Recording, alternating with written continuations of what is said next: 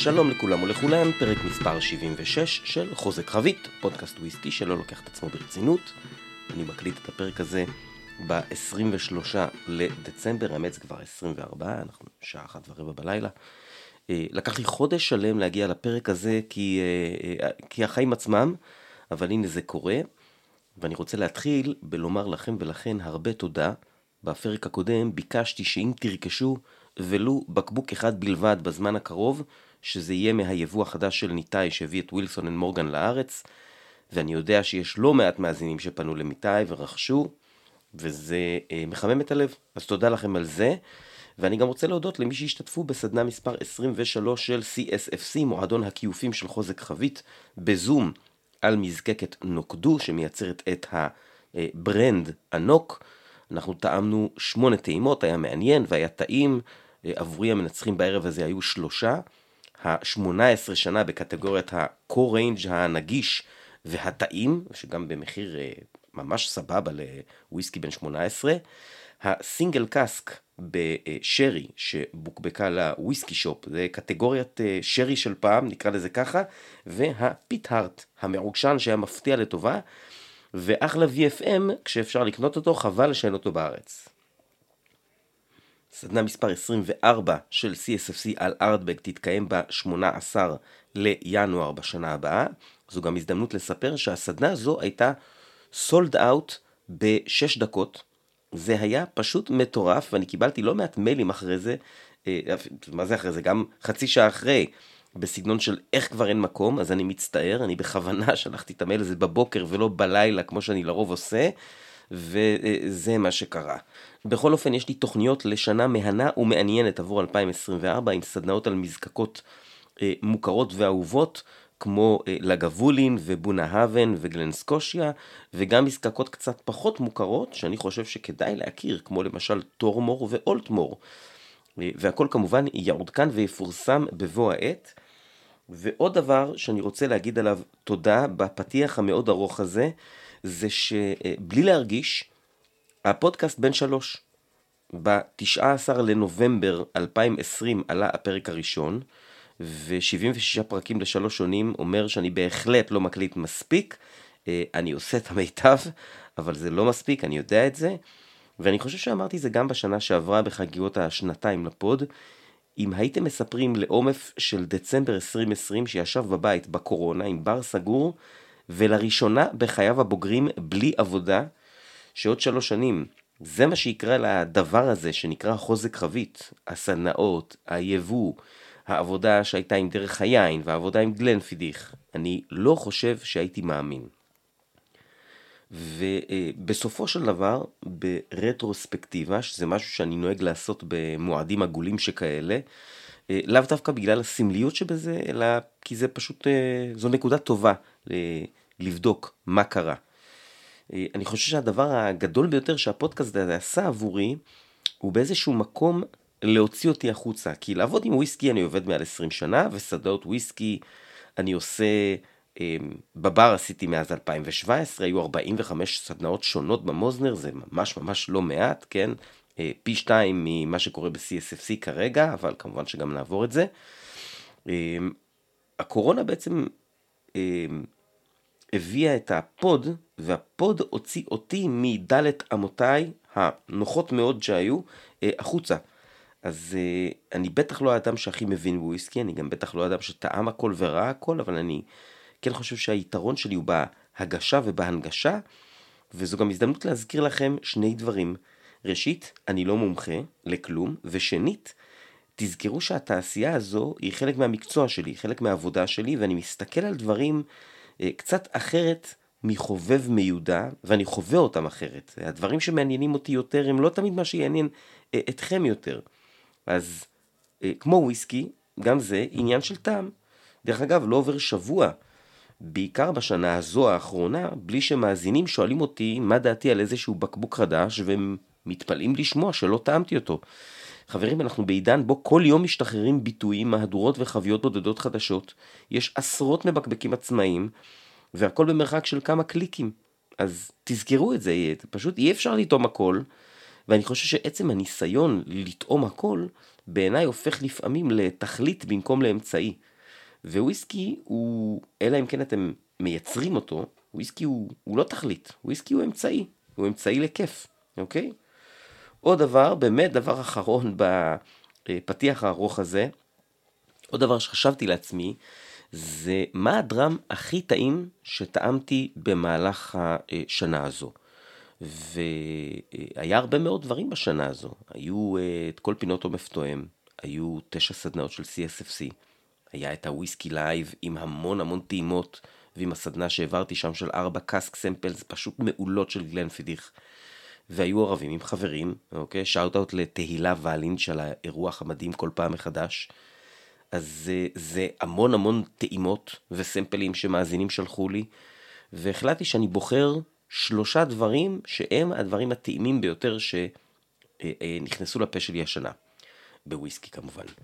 אה, בקטגוריית הדרם הכי טעים בסדנה, אני הולך להפתיע, כי הדרם הזה הוא רק ב-46% אלכוהול, וזה אה, גלן גוין 25 שנה, שטעמנו בסדנת גלן גוין של CSFC.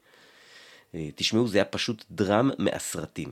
הוא בוקבק ב-2014, כלומר הוא נכנס לחביות שרי במילוי ראשון ב-1989, כשגלן גוין עדיין הייתה שייכת למקלן, אז uh, חביות שרי באיכות גבוהה מאוד.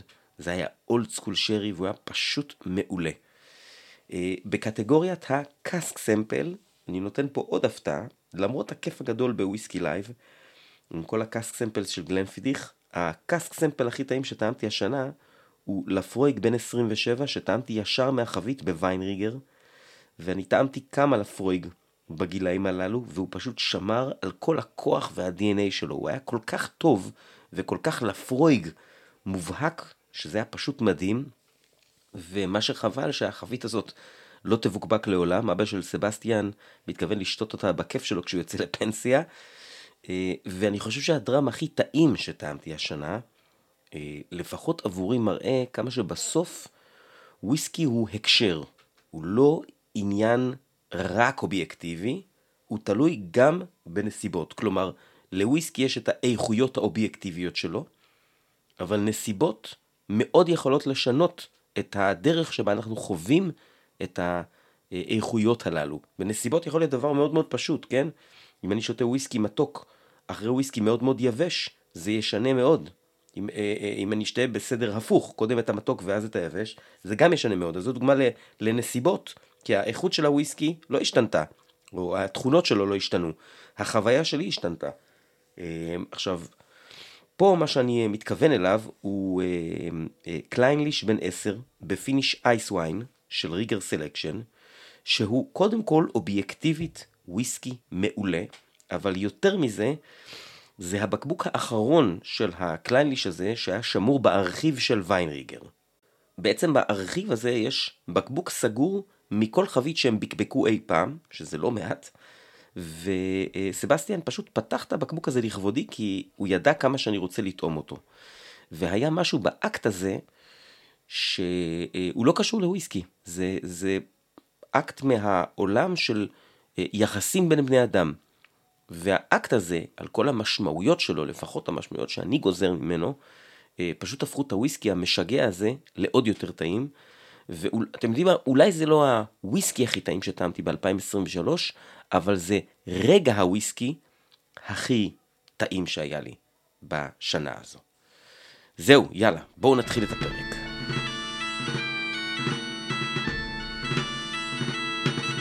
היום בפינת החדשות עשרה אייטמים ואני אתחיל עם השקות, אני אעבור לחביות ואני אסיים אה, בסין, אוקיי? אז בואו נתחיל עם האייטם הראשון, מזקקת Glen Moray אשר עברה לו מזמן דרך אגב בין שני יבואנים בארץ, כלומר המפיץ הישראלי שלה הוא כעת אה, חברת איסבקו, חברה שגם מייבאת ומפיצה את Wolfburn ואת Vintage Malt Company ואת אה, Glen Grant ו-Buffalo Trace. אז בכל אופן Glen Moray משיקה עוד מהדורת NAS no age statement ללא גיל ב-40% אלכוהול, אשר שמה הוא Phoenix Rising, אה, עלייתו של אה, עוף החול בעברית, אה, נשמע כמו פרק שלא שידרו בסוף של משחקי הכס. אז הוויסקי הזה עובר finish בחביות virgin שעברו חריכה בדרגה גבוהה, heavy charring, ולפחות כרגע הוא מושק בארבעה שווקים בלבד, שווקים חזקים יש לציין, צרפת, הולנד, יפן ודרום קוריאה, כמו גם במזקקה עצמה, גם שם אפשר למצוא אותו, והמחיר לצרכן הוא 40 דולר סך הכל. ואני עובר הלאה לעוד בקבוק חדש שאפשר לקנות, אבל בתקציב קצת יותר גבוה. נדמה לי שזה רק יוצא, כמה זה יוצא? פי 80 אני חושב. אז בעצם אחוזת בלמורל, שהיא הטירה של משפחת המלוכה בהיילנד הסקוטים, שנמצאת רבע שעה הליכה ממזקקת רויאל לוכנגר, דיברנו קצת על הסיפור הזה בסדנת רויאל לוכנגר של CSFC, אז היא מציגה ביקבוק חדש של רויאל לוכנגר לכבוד יום הולדותיה ה-75 של המלך צ'ארלס. מדובר בחבית אשר הנוזל שבה זוקק ב-7 לנובמבר 1978 והובקבקה ב-14 לנובמבר השנה, כלומר גילה 45 שנים. החוזק מרשים מאוד לגיל כזה, 52.1% אלכוהול. סך הכל 253 בקבוקים בוקבקו, חלקם זמין לרכישה באתר של אחוזת בלמורל וכמובן באחוזה עצמה, והמחיר 3,200 פאונד. השקה שלישית עליה אני מספר קשורה לאחד האנשים שהכי מזוהים עם אה, תעשיית הוויסקי באי איילה, איאן מקארתור, הידוע בכינוי פינקי. הוא יוצא לפנסיה לאחר 50 שנים בתעשייה, מחציתם הראשונה בפורט אלן ומחציתם השנייה בלגבולין. הוא עבר מספר תפקידים, אבל אה, פניו והמבטא שלו מוכרים בעיקר מתפקידו או מעבודתו כמנחה טעימות המחסן, ה-Warehouse Tastings בלגבולין, ולכבוד פרישתו, Lagavulin מבקבקת חבית אותה הוא מילא בעצמו לפני 18 שנים, חבית מנזנייה אשר היא במילוי שני, אשר בוקבקה בחוזק של 58.7%, המחיר לצרכן 350 פאונד. אני עובר לאייטם רביעי שהוא אייטם מעניין בנושא חביות. ה-SMWS, אשר חוגגת 40 שנה, ובפרק הקודם סיפרתי על החבית ה-BenRiach בת 40 השנה שהם בקבקו לכבוד המאורע, היא משיקה מוצר חדש שהוא מועדון חביות. הם בעצם מציעים למכירה חביות משתי מזקקות. אני לא ראיתי שדובר על אילו מזקקות, אלא רק שאחת מהן היא מה-Speyside, עושה וויסקי לא מעושן, והשנייה מהאיים ועושה חומר מעושן. ובעצם בשני המקרים אפשר לרכוש חבית בורבון או חבית שרי, אה, העלות משתנה בין 4,000 ל-5,500 פאונד, שהמחיר הזה כולל גם אה, אחסנה וביטוח ל-10 שנים, שזה מחיר אה, שוק סביר ליום. והמטרה היא לא חבית להשקעה על מנת למכור אותה ברווח, אלא חוויית הבעלות על חבית. כלומר, בעליה של החבית יזכה לטעום ממנה סמפל מדי פעם, ירגיש איך היא מתבגרת, ולאחר עשור, בחגיגות 50 השנים ל-SMWS, שהם כמובן יקרו עוד 10 שנים, החביות הללו יבוקבקו. זה נשמע לי ממש כיף, משהו שאפשר לעשות אה, לבד אם אתה שותה הרבה וויסקי, או עם כמה חברים, או נגיד עסק בתחום יכול לעשות את זה, למשל איזה בר וויסקי או, או, או משהו כזה. אה, אני חושב שאם היה לי אה, בר וויסקי עם, עם אה, אופק של עשר שנים קדימה, כן, ואין לי אופק כזה כי אנחנו במדינת ישראל, אז זה בהחלט משהו שהייתי שוקל לעשות, זה נשמע לי נורא נורא נחמד. ואני עובר לעוד אייטם שהוא באותו נושא, אבל באווירה פחות חיובית. משטרת לונדון הוציאה לפני שבועיים, בשישה לדצמבר, דיווח על הונאות משקיעים בתחום האלכוהול במהלך שנת 2023. בדיווח נמסר שבמהלך השנה התקבלו 89 תלונות על הונאה בתחום, והם ממליצים מאוד להיות סקפטיים ולבחון היטב השקעות בתחום חביות וויסקי. זה מוצר שיש עליו הרבה פרסומים והרבה פרסומות והרבה קידום ממומן, המון חברות שמתעסקות בזה, אבל בסוף זה מוצר שהרווח עליו מתקבל אחרי כמה וכמה שנים והבקרה עליו רחוקה אה, מלהיות 100% בעיקר אם מי שרוכש את החבית אה, לא נמצא קרוב למקום שבו היא נמצאת, או באנגליה בכלל, ובעצם מה שהם אומרים שבמהלך 2023 משקיעים שונים הפסידו סכום מצטבר של 3 מיליון פאונד בשל הונאות כאלה, שזה סכום גדול מאוד, זאת אומרת, כרגע שמעתם כמה עולה אה, חבית וויסקי ממוצעת, תחשבו כמה חביות זה 3 מיליון פאונד, וזה כמובן רק מה שהתגלה כבר, אוקיי? אז אה, זהו, אני כמובן אין באמור המלצה או דיס המלצה או מה שזה לא יהיה, אבל באופן כללי קחו בחשבון שכל הדבר הזה קשור להשקעה של השקעה בחביות, צריך לדעת עם מי לעשות את זה, ואני שוב מזכיר את הפרק עם סיימון אירון מ Cask Trade. בואו נעבור הלאה לאייטם שכבר הבאתי בעבר את הכותרת הזו, אז הנה עוד פעם הכותרת הזאת, אבל הפעם עם מספר אחר, ושוב פעם, Bushmills שיקה את הביטוי המבוגר ביותר שלה אי פעם, ואם אתם עוברים בדובאי בזמן הקרוב, יש לכם סיכוי לקנות אחד, בהנחה שא', אתם ממש אוהבים וויסקי אירי, וב', יש לכם 12 אלף דולר ספייר בארנק. אז uh, מדובר בסינגל מאלט בין 44 שנים, נוזל שזוקק בדצמבר 78 ובוקבק ב-48% לאחר שהתיישן בחביות שרי. כל 40 הבקבוקים הללו כאמור יגיעו לדיוטי פרי בדובאי ושיהיה להם בהצלחה. בואו נעבור לארצות הברית של אמריקה. Old uh, Forester, שהיא אחת מארבע המזקקות של Brown-Forman, Brown-Forman הם הבעלים גם של Jack Daniel's, uh, בעצם משיקה בקבוק חדש ב finish וויסקי סקוטי, אוקיי? כלומר, אה, ב finish של חבית שהגיעה חזרה מסקוטלנד לארצות הברית. אני אומר חזרה למרות שכמובן לא בטוח שהיא אה, חבית ex bourbon בעצמה, סביר להניח שכן. הבקבוק הזה הוא חלק מסדרה שנקראת סדרה 117 והוא אה, בוקבק ב-46.5% אלכוהול.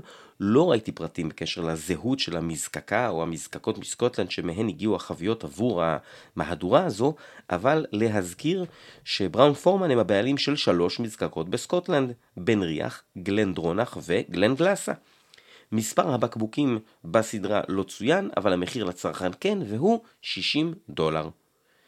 אייטם נוסף בסדרת יחסי אירופה-ארצות הברית אה, שעולים פעם בפעם, אז אה, השבוע יצאה הודעה שהתקבלו הסכמות, או לפחות אה, נראה שאלו הסכמות זמניות, באשר למס בגובה 50% אשר היה אמור להיות מוטל על יבוא וויסקי אמריקאי לאיחוד האירופי.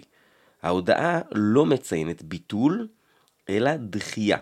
הדחייה היא ל-31 למרץ 2025, אה, ועד אז המס הזה לא יוטל, זה כמובן אה, גרם ליצרנים אמריקאים קורת רוח, הם קונה, קונים לעצמם עוד שנה ורבע כדי להגיע להסכמות קבועות ולהחלטות, או אולי לא לעצמם, אלא לגורמי הממשל שמתעסקים עם זה, בכל אופן אלו בהחלט חדשות טובות. אני עובר לאייטם מספר 9 ואנחנו טסים למזרח. מזקקת צ'ואן ממחוז סיצ'ואן בסין, אשר הוקמה בשנת 2021 בהשקעה של 150 מיליון דולר על ידי תאגיד פרנור עיקר, מוציאה את הביטוי הראשון והחגיגי שלה, הצ'ואן פיור מלט. גילו וחוזקו טרם פורסמו, אך צוין שהנוזל יוצר משעורה אירופאית וסינית, ויושן בחביות ברבן, שרי ואלון סיני. היות שהמזקקה הזו קיימת רק שנתיים, והיות שמדובר בפיור מלט, שזה מונח שבסקוטלנד אינו מותר לשימוש, שם זה נקרא בלנדד מלט, אני מניח שמדובר בבלנד שכולל גם נוזל מהמזקקות הסקוטיות השונות, או לפחות ממזקקה או שתיים של פרנור עיקר, כמו למשל גלן ליבט, אברלור, מילטון דף ועוד.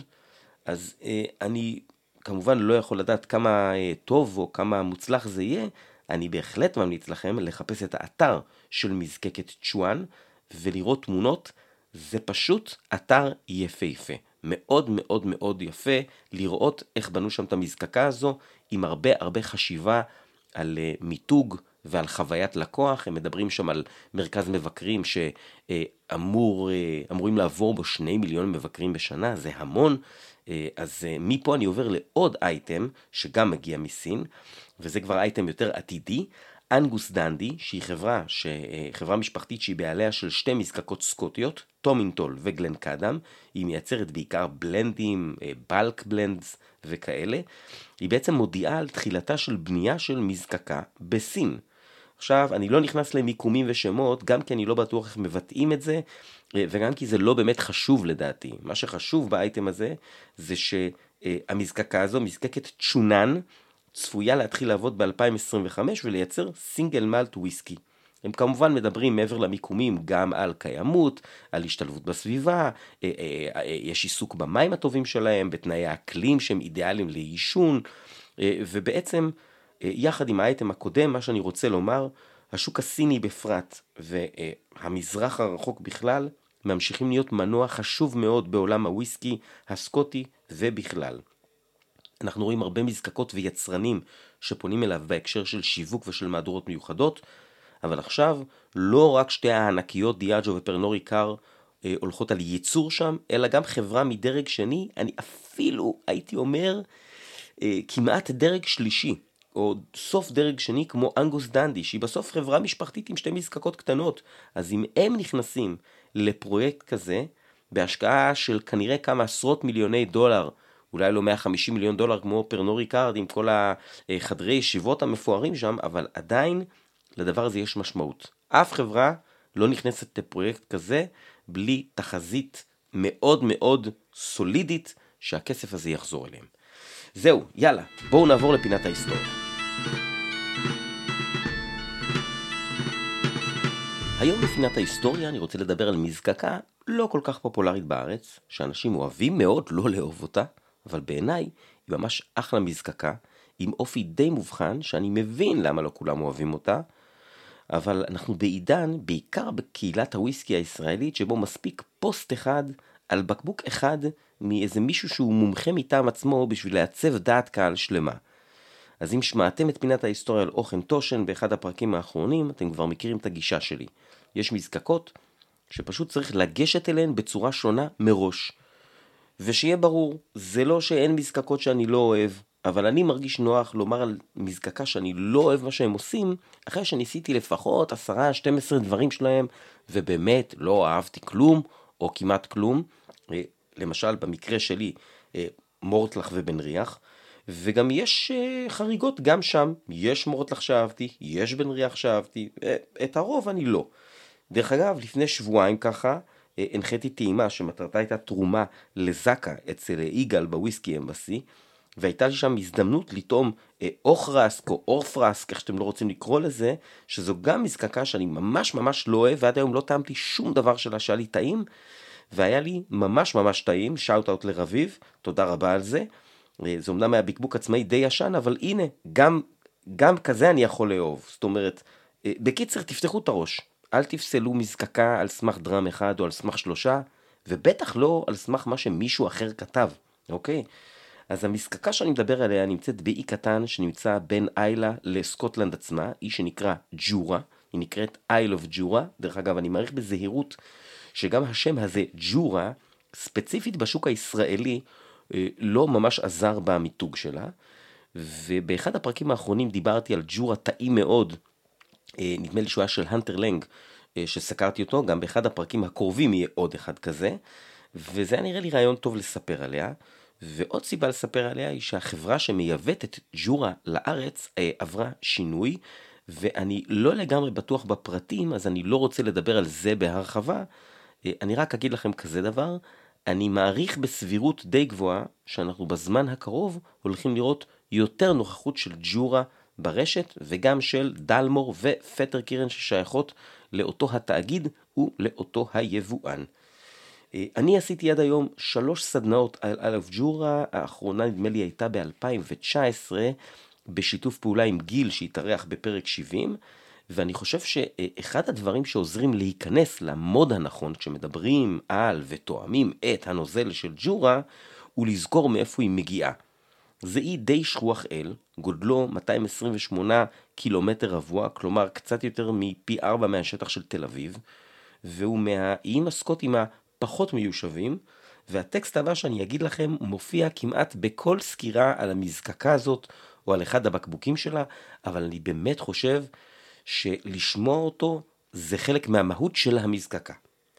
באי ג'ורה יש סך הכל שבעה כפרים אשר מאכלסים קצת יותר מ-200 איש, יש אפילו סדרה של ג'ורה מהשנים האחרונות שנקראת 212 או 212 שזה מספר התושבים במפקד האוכלוסין האחרון שהיה לפני שהוציאו אותה אה, ב-2019. יש באי הזה בר אחד, כנסייה אחת, כביש אחד ומזקקה אחת, ואוכלוסייה של כמה אלפי איילים. הבדיחה הידועה ביותר על האי, שהיא דרך אגב בדיחה שהדוק מאוד אוהב, היא שהדבר הכי טוב באי ג'ורה הוא הנוף, האי איילה. בשנת 1948 כתב הסופר ג'ורג' אורוול את הספר 1984 בעודו מתגורר באי, ולג'ורה אפילו שתי מהדורות עם השם 1984, אחת בת 19 ואחת בת 30 שנים. אז כשאתם ניגשים לג'ורה, תזכרו את זה. אתם שותים וויסקי שמזוקק במקום קצת מבודד, עם אופי מיוחד, וגם לוויסקי שלו יש אופי מיוחד. באופן כללי, יש הרבה מהדורות של ג'ורה שקשורות לאי, לנוף שלו ולמסורות שלו. אם תסתכלו על בקבוקים של ג'ורה, תראו שכתוב עליהם, וגם באינפוגרפיקה של המזקקה, שהיא נוסדה בשנת 1810. זה גם מופיע באתר שלהם, זה מופיע בהרבה מאוד פרסומים, זה כתוב בגאון על המזקקה עצמה, ובעצם האזכור הזה הוא לא ממש מדויק.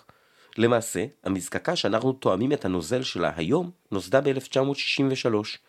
ממש כמו מזקקות אחרות שנוטלות לעצמן אה, איזשהו קשר לעבר שלא באמת קשור אליהם, גם ג'ורה עושה את זה, אבל היא לא היחידה, גם וולפברן למשל עושה את זה, ובעצם המזקקה שהייתה בג'ורה אה, מ-1810 נסגרה ב-1901 ולא קשורה לנוכחית למעט השם ומקום המוצא.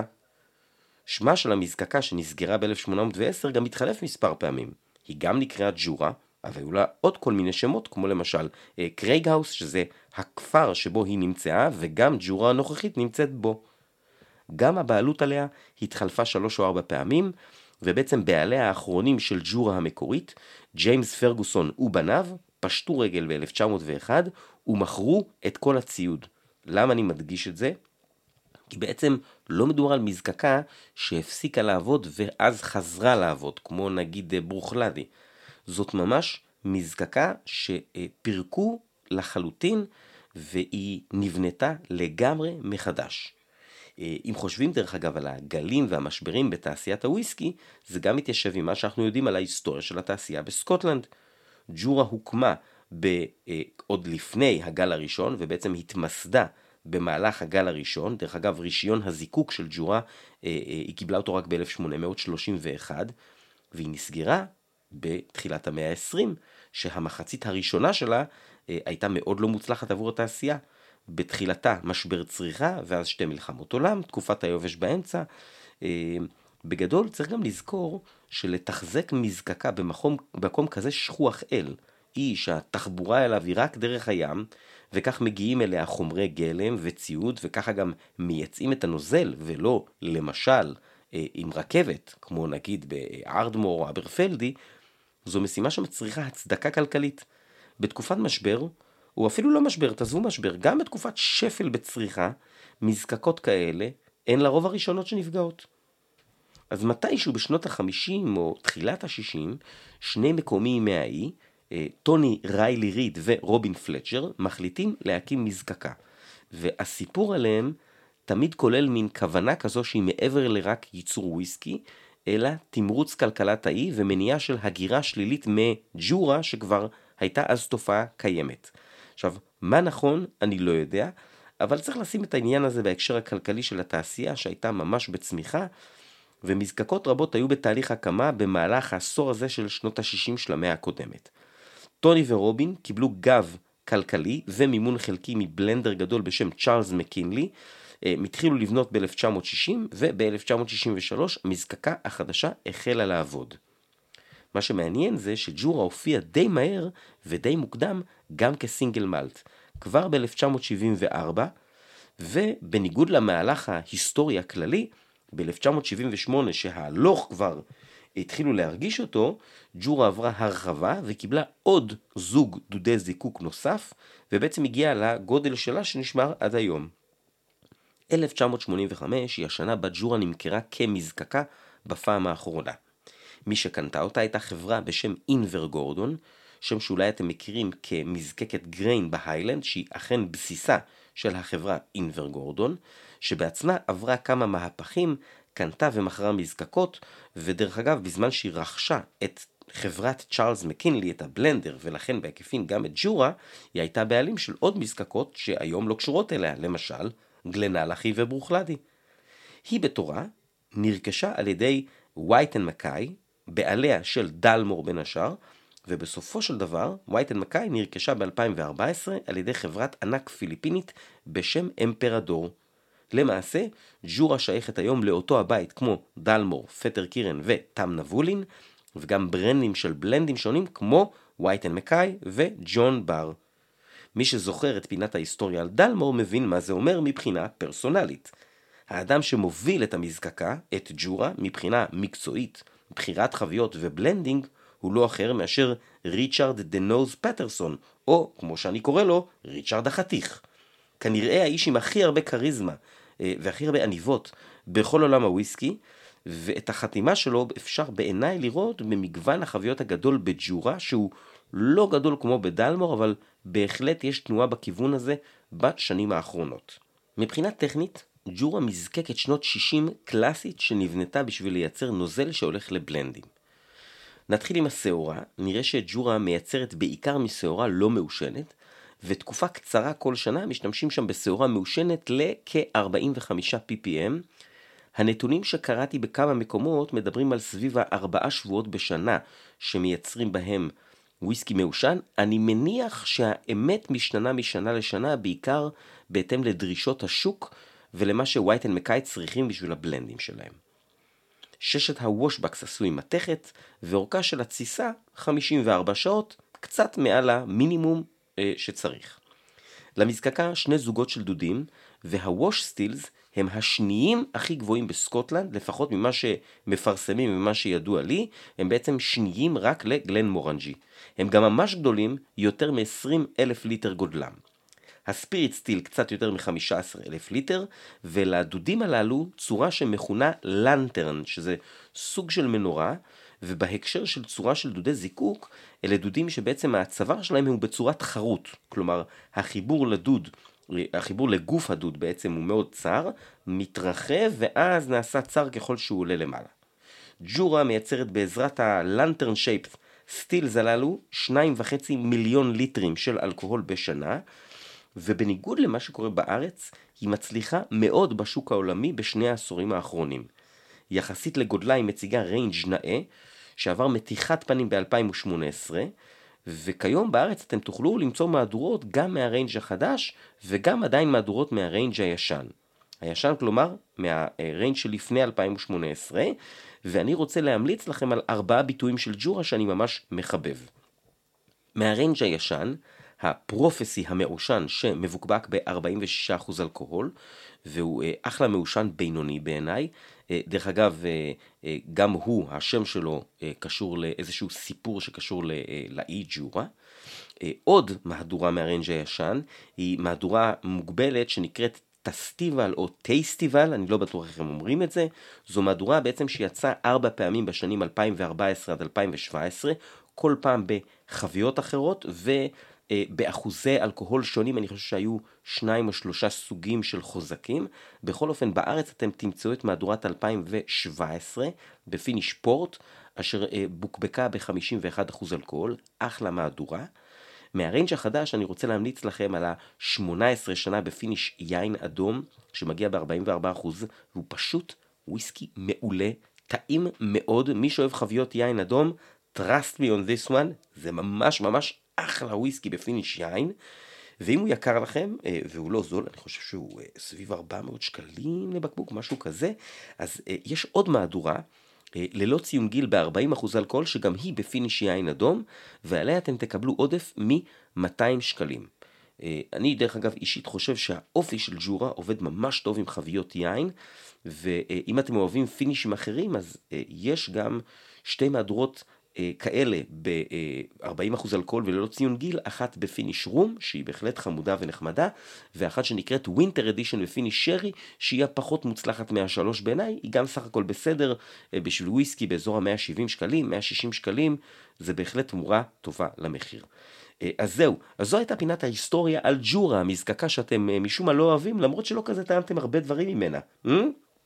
סתם הנחה שלי, אם טעמתם ולא אהבתם, הכל על הכיפאק. אה, אבל אה, אם לא טעמתם, תנו לה צ'אנס. בואו נעבור לפינת עומף תואם.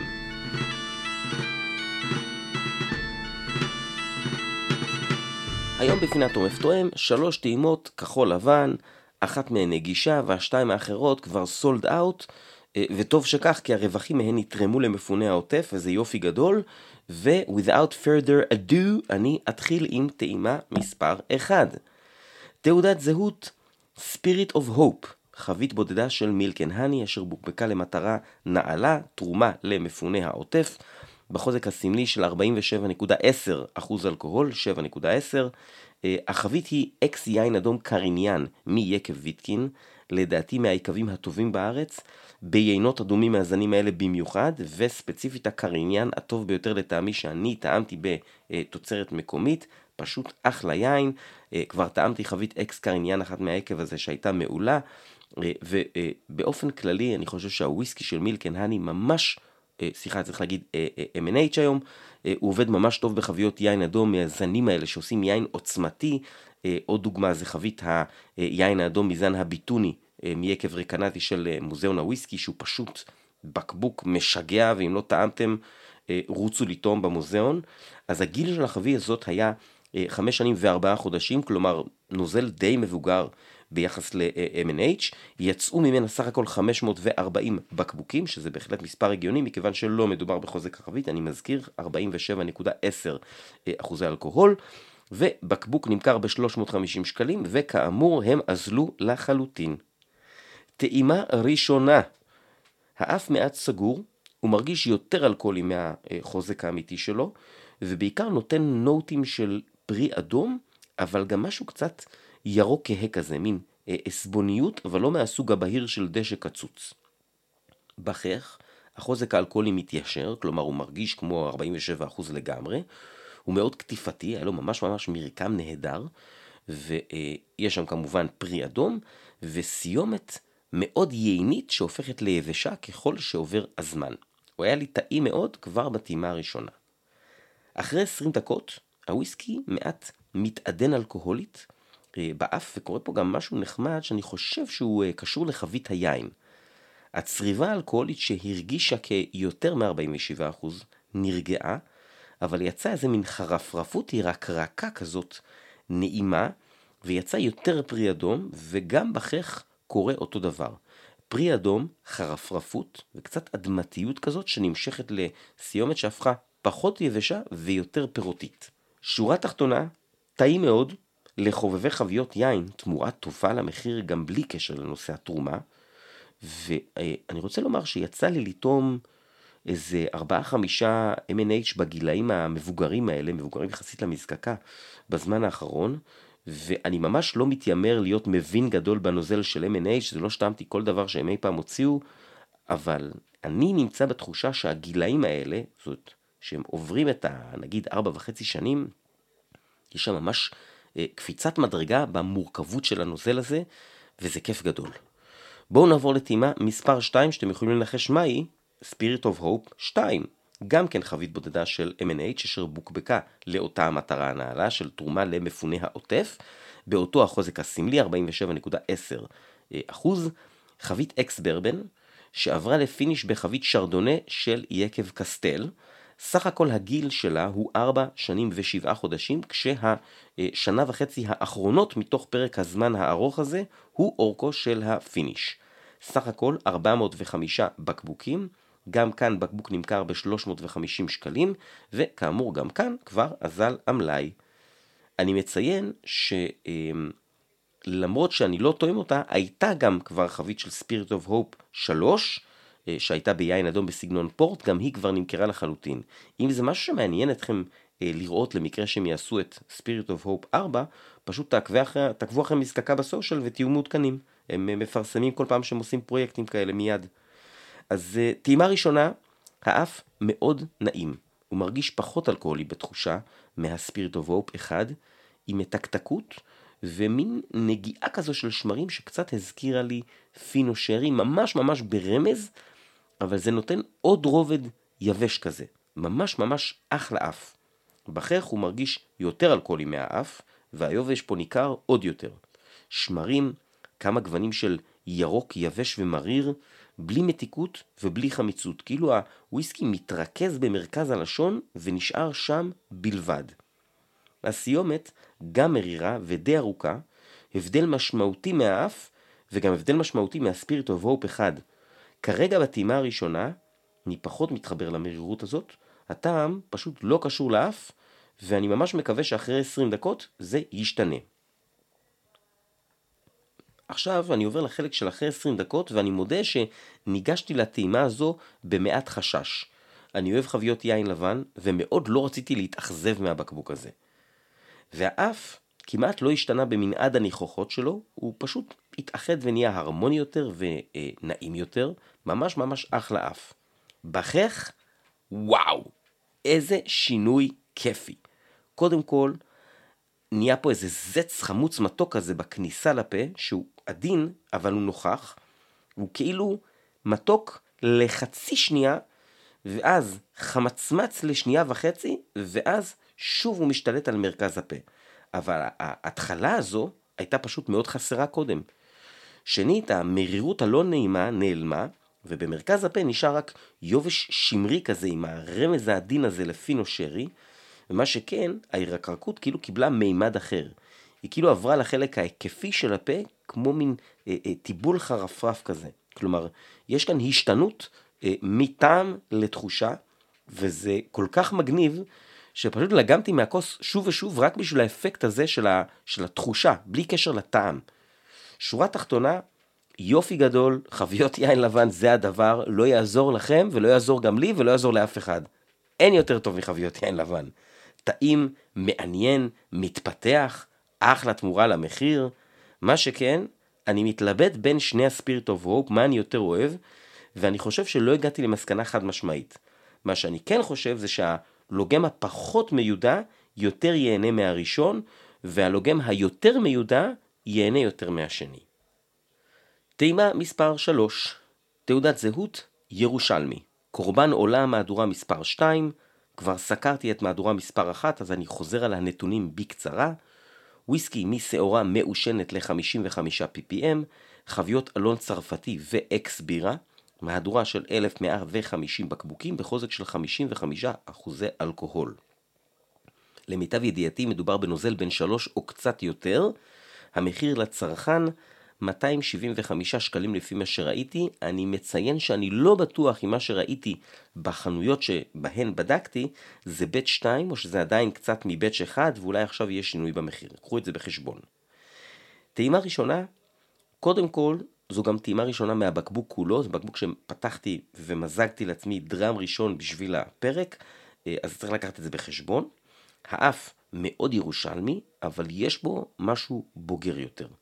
יש עשן ירוק, יש את הפטרוליות הזאת, אבל הוא קצת יותר מיושב, קצת יותר מהודק, וקצת פחות פרוע ובועט מהמהדורה הקודמת. הוא מרגיש לי גם קצת פחות מעושן, למרות שאני יודע שזה לא נכון, כי הנתון הוא אותו נתון. יש פה גם איזה אלמנט מתקתק. בקיצר, אף ממש ממש חמוד ומוצלח, בטח לפתיחה של הבקבוק הזה, אה, והוא בהחלט אה, אחד מהבקבוקים היותר מאתגרים אה, בעיניי מהתוצרת המקומית. החוויה הזו אה, ממשיכה בכך. אה, זה קורבן עולה 2.0 לא רק במספר אלא גם בחוויה. תבלינים, עשן, חמצמצות, חבית הבירה שממש קשה לי איתה בירושלמי כשהיא לבד, נמצאות פה בצורה אה, נוכחת, והייתה נוכחת מעט יותר מדי. אה, במהדורה הראשונה זה היה מאוזן, אני הרגשתי אותה כמוסיפת עניין ולא כמפריעה, וכרגע בטעימה הראשונה בשבילי החבית יין הייתה אה, קצת יותר מדי מורגשת, יותר מדי אה, תורמת, כי אני, אני אומר תורמת כי אני יודע שאני בדעת מיעוט קיצונית בדבר הזה. כל מי שאני מכיר שטעם את החביות אקס בירה של ירושלמי, כולם אוהבים אותם חוץ ממני, אז כנראה שלכם זה יהיה אחלה כבר בטעימה הראשונה, אה, לי זה היה קצת פחות. הסיומת מתובלת, מעט חמצמצה, החמיצות הזאת של הבירה, ממש ממש מורגש, זאת החמיצות מהסוג הזה, ואני לא כל כך אה, אה, אה, התחברתי לזה. אחרי 20 דקות האף משתפר, והיות שזאת המזיגה הראשונה מהבקבוק, זה גם ממש ממש סימן טוב, אוקיי? זאת אומרת, הנקפור, המזיגה הראשונה, לפעמים לוקח לו יותר זמן להגיב, והנה כבר אחרי 20 דקות יש שיפור, זה יופי של סימן לעתיד של הבקבוק הזה איתי, כן, העתיד המשותף שלנו, ומה שעוד יותר היה לי חשוב זה שחבית הבירה נרגעה. היא הגיעה למקום הזה שבו אני מרגיש איתה בנוח, שהחמיצות של הבירה פחות מפריעה, יצאה קצת יותר מתיקות, ובגדול אחרי 20 דקות הכל הרגיש לי יותר מאוזן. בכך השיפור גם נוכח והוא גם ניכר. הוויסקי עבר לחלק הקדמי של הפה, יותר מתקתקות ואחריה יובש קל, והפטרוליות כאילו היא עברה לסיומת ולאף. ודרך אגב זה תרגיל שנחמד לעשות אותו. קחו שלוק וויסקי, תשחקו איתו קצת בפה, ואחרי שבלעתם אותו, תסגרו את הפה ותוציאו אוויר מהאף ותרגישו את הוויסקי בצורה קצת שונה. שורה תחתונה, אני חושב שזה אחלה בקבוק, ושהוא בהחלט בקבוק מאתגר. זה לא וויסקי מתחנף, זה לא בקבוק לכל אחד, זה גם לא בקבוק לכל חובב עשן. אישית, אני חושב שמעושנים נחלקים לשלוש קבוצות בגדול, זה כמובן ממש ממש בגדול. יש מעושנים קל ובינוני שגם קל להתחבר אליהם. Glenfiddich Fire and Cane, Benromach, Ardmore, Tomintoul מעושנים למיניהם, אה, Talisker וכדומה. הקבוצה השנייה היא מעושנים כבדים יותר, אני חושב שכל מזקקות איילה למשל הם בקטגוריה הזו, שזה מעושנים שאם מישהו לא אוהב אותם זה לרוב פשוט בגלל שיש שם הרבה עשן ולא בגלל האופי של העשן או האופי של הוויסקי. הקבוצה השלישית היא מעושנים בינונים וכבד שהם לא מאיילה, שלרוב יש להם איזשהו אופי שונה, יותר מסריח, וויסקי עם נוטים של גומי, של פלסטיק, ריחות פטרוליים, ריחות חוותיים כאלה, גיל קורא לזה פארמי. אה, למשל, אה, לצ'ייג, גלנטרת מעושן שאצל עצמאים נקרא רועד מור, אה, בן ריח מעושן, שאני אישית למשל לא כל כך אוהב. אז אני חושב שהירושלמי המעושן נכנס, סליחה, כל ירושלמי מעושן, אני מדבר כמובן על קורבן עולה, אז הקורבן עולה נכנס לקבוצה הזו. זה לא בקבוק איזי גוינג, זה לא בקבוק שמחבק אותך, יש לו מורכבות, היא לא תהיה נעימה לכל אחד, ואני חושב שזה יפה מאוד. צריך אומץ לעשות וויסקי כזה, ואנחנו כבר יודעים שאומץ יש שם במקום שממנו הבקבוק הזה מגיע. אני גם חושב שהייחוד הזה הופך אותו לתמורה טובה למחיר שלו, כמובן למי שאוהב את הסגנון. אני אוהב את הסגנון. זהו, תודה רבה לכם, ולכן זה היה פרק מספר 76. ביי!